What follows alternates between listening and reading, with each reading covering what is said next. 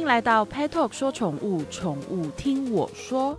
我是最爱毛小孩，也最爱跟兽医师聊天的主持人 Tiffany。今天我们要谈的议题很有趣，就是关于小动物用药的常见问题。其实对于毛孩用药，我们真的一直都有很多很多的问题，因为他们的状况其实跟人类我们平常生活中我们用药跟我们去买药的一个情况环境是不太一样的。那其实平常呃，当毛小孩他有生病有病痛的时候，我们其实都是靠兽医师来帮我们把关。那今天我们也特别邀请到一位呃同。同时，他是专业兽医师，他也拥有专业的药师执照的角落动物医院，还有小布动物医院的陈若芷兽医师，今天来跟我们一起聊聊小动物的用药问题。陈医师你好，Tiff 你好，嗯，以及现在正在收听的毛孩爸妈们好，嗯，我是陈医师，我毕业于台北医学院药学系，然后也是嘉义大学兽医系毕业，拥有两张执照。哇，所以今天的主题跟陈医师聊真的是太合适了。对，那我想先了解一下，呃，陈医师为什么当初你会从就是药师，然后转到就是去最后成为了一位兽医师？因为我自己本身也很喜欢毛小孩之外，嗯，我对于临床的诊疗这些部分都蛮有兴趣的。对，那在于治疗的过程中，其实我会得到很多的成就感。嗯，那在用药当药师的时候，比较是像是在遵照医生的医嘱。对，那自己当医生的时候，那个完全就不一样。对我其实一直都觉得小动物用药这个，应该是说这个领域。很酷，为什么很酷？因为我们知道人类用药，譬如说好该用剂量是多少，还是说该怎么样？我们通常都是看说年纪、体重有没有药物过敏这几个指标嘛。那像动物有这么多种，你看狗跟猫跟兔子，然后鸟，甚至爬虫，就是这么多种动物，就是在用药上面有没有什么特别？你觉得想要跟我们分享的？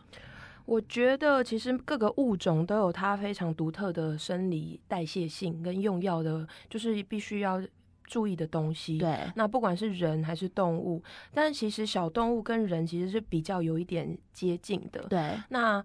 可是，在剂量方面，因为小动物的体重非常的轻，对，所以在用药上那个安全剂量就要抓的非常的精准，对，就像我们小儿科一样，小儿科其实它算的剂量也会相对于精准。然后再来就是像狗跟猫，它们本身有一些，嗯。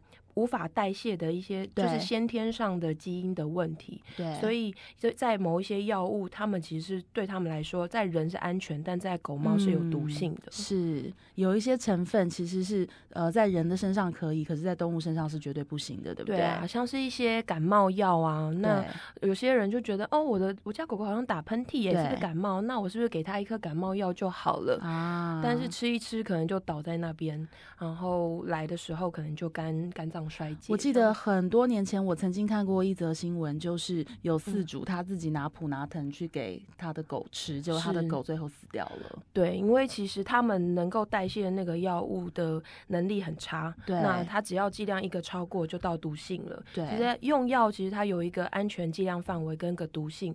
如果说它的呃安全范围太小，你只要一点点就超过的话，那它就非常容易中毒。那我有个问题哦，就是。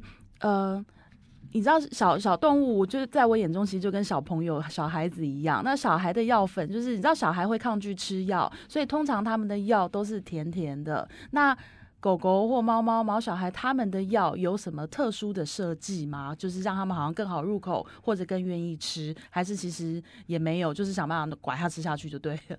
其实就是我们在。帮小动物用药的时候，是跟在喂小朋友一样。那像在我们在小儿科，就是会掺一些糖水啊，或是糖粉。对。那在动物身上呢，其实狗狗它们的味觉没有那么灵敏，是。那它们其实是嗅觉比较灵敏，所以我们通常会加一些糖水，对，调味剂。然后，呃，狗狗的话，它们可以就是做成糖粉，或者是加糖水进去，像甜甜的糖浆，对，跟小朋友一样。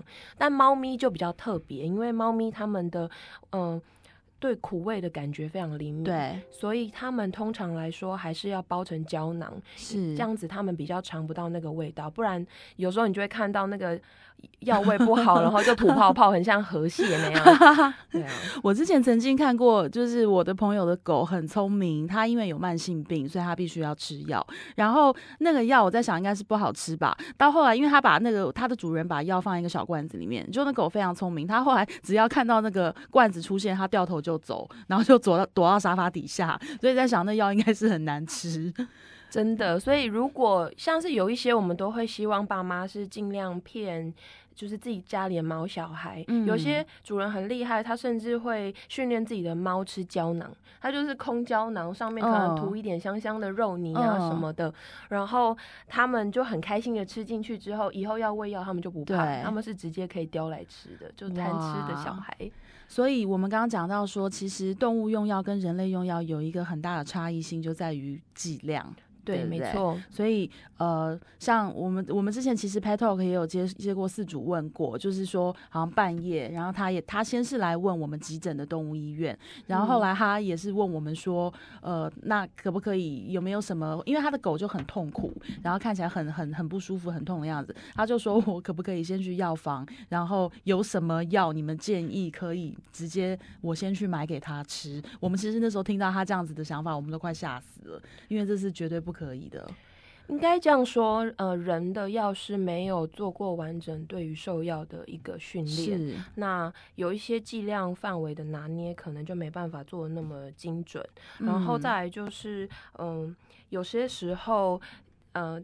在你还没有确定他的症状之前，也许我们看到只是其中一个一个样子，但不代表他其实就是这个病。对，就像即使毛孩他是吐好了，你你怎么可以就说他是肠胃炎呢？嗯，因为你不知道到底为什么。对，其实有非常多原因会吐的。那我有遇到过乱吃药，就是药没有收好的小朋友，就是小毛孩啊，那他就。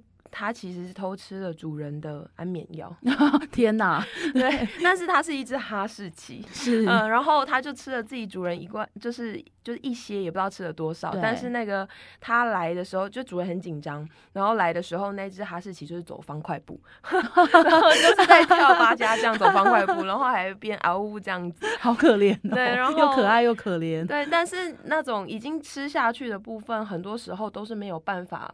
让它吐出来，或是呃很立即的把让它代谢出来，所以很多时候都只能支持啊，或是打点滴。对，很多药物是没有解剂，所以如果乱乱投药的状况下，可能就嗯有些时候真的会危害到他们的生命。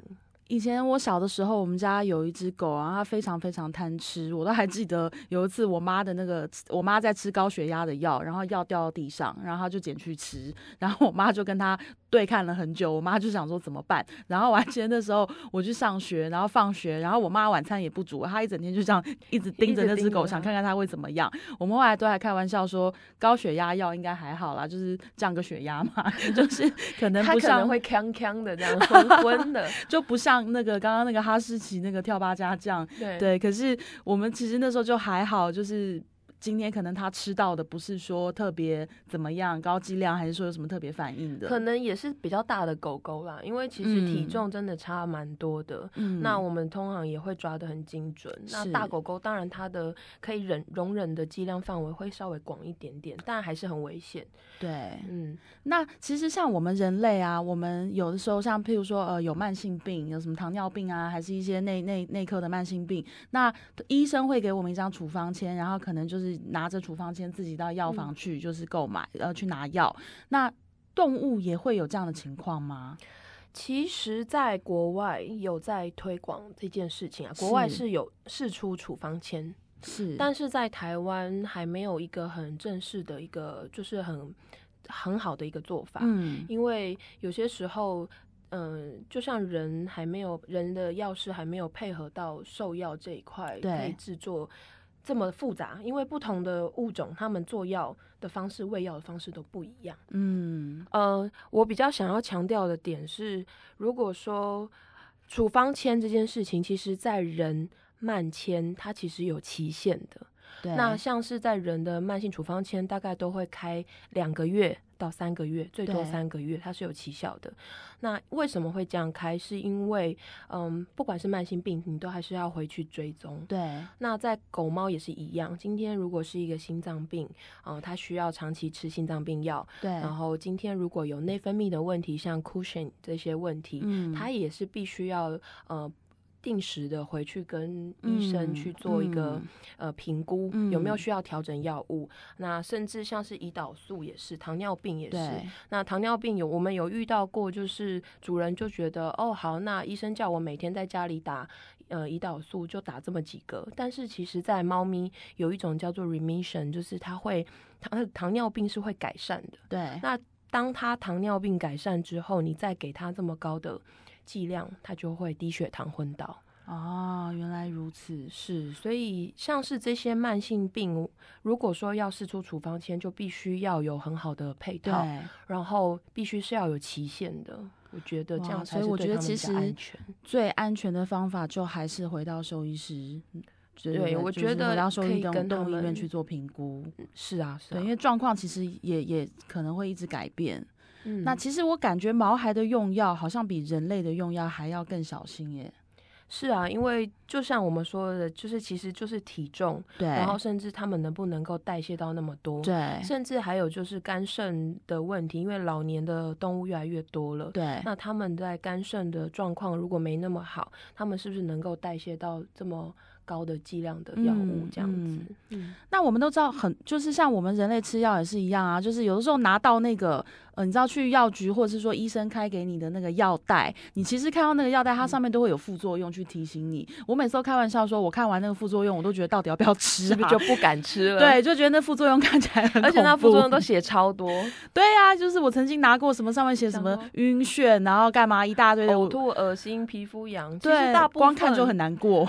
大部分药物的副作作用大概都是肠胃的问题啦，但是其实我们不管是在人还是在动物，我们都会跟大家强调，副作用不是每个人都有，而且副作用比例相对来说都很低。现在目前能够上市的药物，它的安全范围都很广，对，所以呃，只能说就像发生几率一样，对，它其实都不高，不是每个人都会中，只是提醒你可能会发生，所以你们不用太紧张。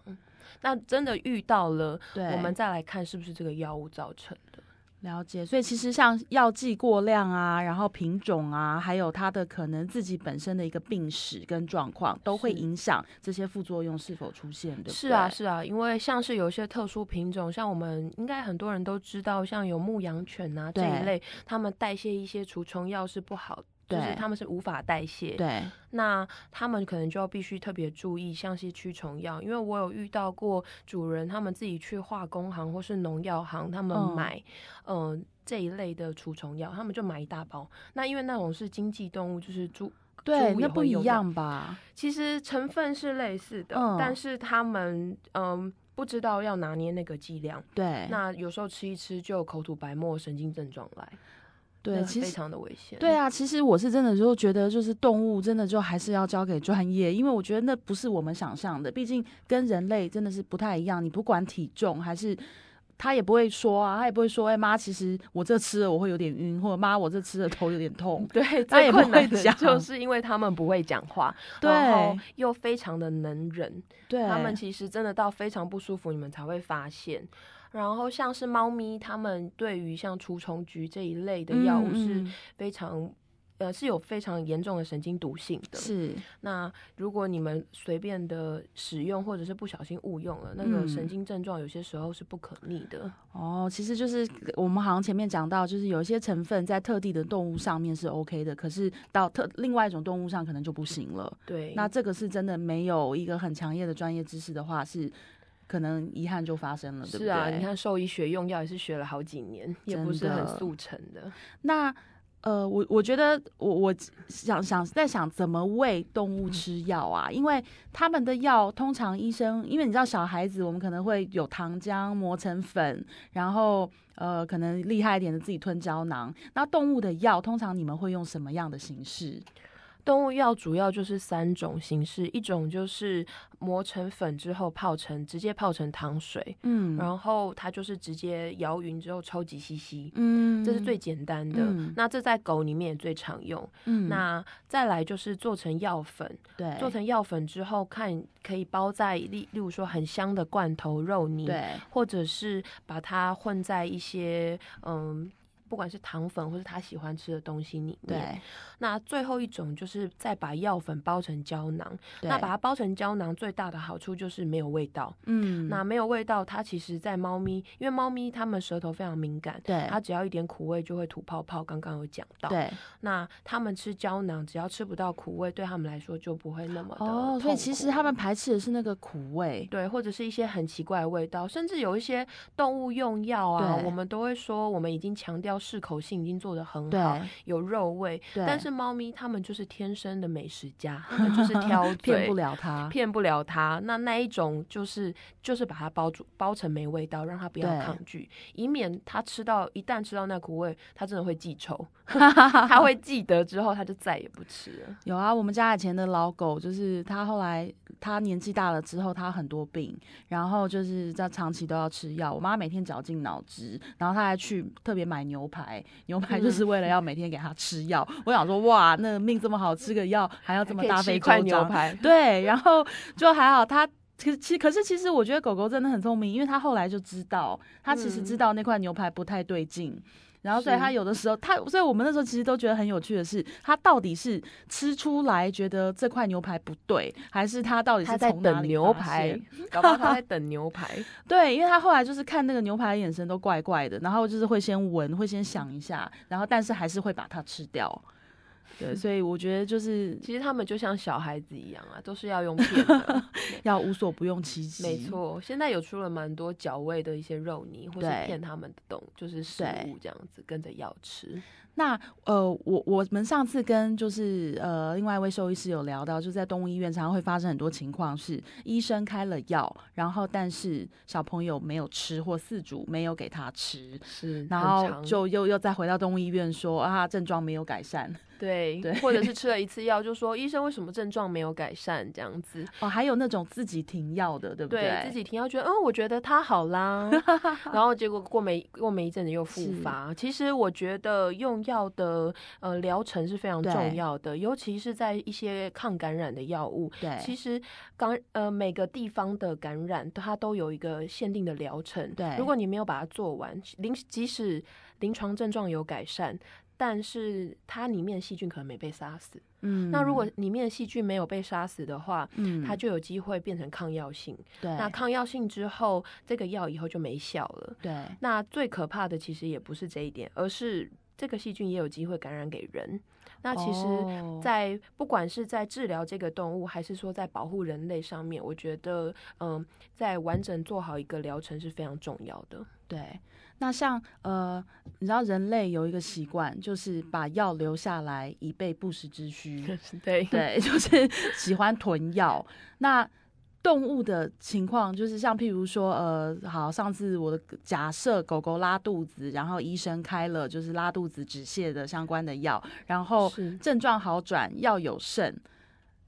我知道这个问题很蠢，但是我知道大家都常常会有这个动作，说：“哎，我有给他先喂了一个两三个月前医生开的肠胃药，上次没吃完的这样子。”我觉得呢，因为。其实像狗狗、猫猫，它们的药都已经被呃改变了，都磨粉了。即使是颗粒好了，它都有自己的保存期限。那自己在家里，不管是潮解那些部分，都会让这个药性改变。再来就是，就像我们不是医生，我们没办法判断它这次的肠胃症状到底是不是跟上次一模一样。即使是人的感冒，它不是每一次的感冒都用一样的药啊。所以，嗯，第一时间点，我的建议还是，你觉得不对劲，还是要跟兽医师联络，会是比较好了。不要就是拿上次剩下的 拿上次剩下的药吃不完就丢掉。哎，可是是不是还要检讨一个问题？为什么会吃不完？哎，对不对？因为医生开的药应该就是刚刚要刚刚好的疗程啊，怎么没吃 完呢？好吧，你看我们现在发现很多就是呃，我们不能说坏习惯，但是真的是不正确。但是大家都是爱毛孩的，都是一心出发点都是好，我就是想要毛孩健康。可是我想要立即解决问题，可是这时候有时候反而可能会害了他。对，嗯，了解。那。呃，陈医师还有什么叮咛四主，就是在毛孩用药这件事情上要特别小心跟注意的地方？嗯，我觉得是当自己家里有一些慢性病的毛孩的时候，是定期的回诊追踪是非常重要的。那像之前的医生也有提到过，就是呃，像是年假期间或者是一些长假的期间，也都要注意一些自己药物还有没有剩下，还有不够不够过这段时间。嗯，然后万一有什么紧急状况，有没有可以联络的医生？嗯，可以就是他们的 A B A B 的备。案这样子，嗯嗯，那在口服药，就是在我们吃药的这个部分，嗯，我的建议还是能够给兽医师去评估是最好的。是，那在药物的保存方式呢？我们之前我之前曾经到我朋友家，然后就看到他家的冰箱里面有一个保鲜盒，然后里面是所有他的狗的的的药，就是有必要要 这样吗？就是说放到冰箱里面去。基本上不是每个药都要冰。然后再来就是冰箱不是万能的 就是有一些药其实是必须要冷藏的，我们会上面注记要冷藏，甚至要避光。对，像是有一些抗生素是必须要避光冷藏，它其实才不会氧化或是不会药性下降。但是呢，有一些药其实是不能被冷藏，甚至它冷藏之后，它的药物的会改变。对，然后再来就是有时候冰箱比较潮湿，你特别冰在冰箱，它其实容易潮解掉之后药。药性也会改变。对，好像我觉得很多人都还是觉得冰箱是万能的，然后什么东西只要放进去就可以长生不老，不会坏。没错，对，然后大家都觉得说，好像那个药就是冰箱是摆药最安全的地方。他们觉得说，哦，保证不会晒到阳光，跟保证不会就是什么受到会发 霉的，也是会就是会烂掉的。而且其实冰箱开开关关，有的时候它的那个温度改变，就是我我会发现，就是尤其是有一些那个冰箱是比较老的，然后它会有那个水汽，这些都会改变药物对，所以有些时候甚至放在防潮箱，可能都比放在冰箱好。哦，防潮箱，所以其实就是阴暗处就好了，阴暗收到柜子里，对，阴暗干燥。然后再来就是磨过粉的，就是改变过的东西，不是原药的话，没有原本的包装，它的药物我都不建议放超过两三个月，尤其是磨粉的，那泡成糖浆的时间又更短了，是因为他的整个质地跟他的状态已经改变了。对，好哦，那大家都有好好记起来了吗？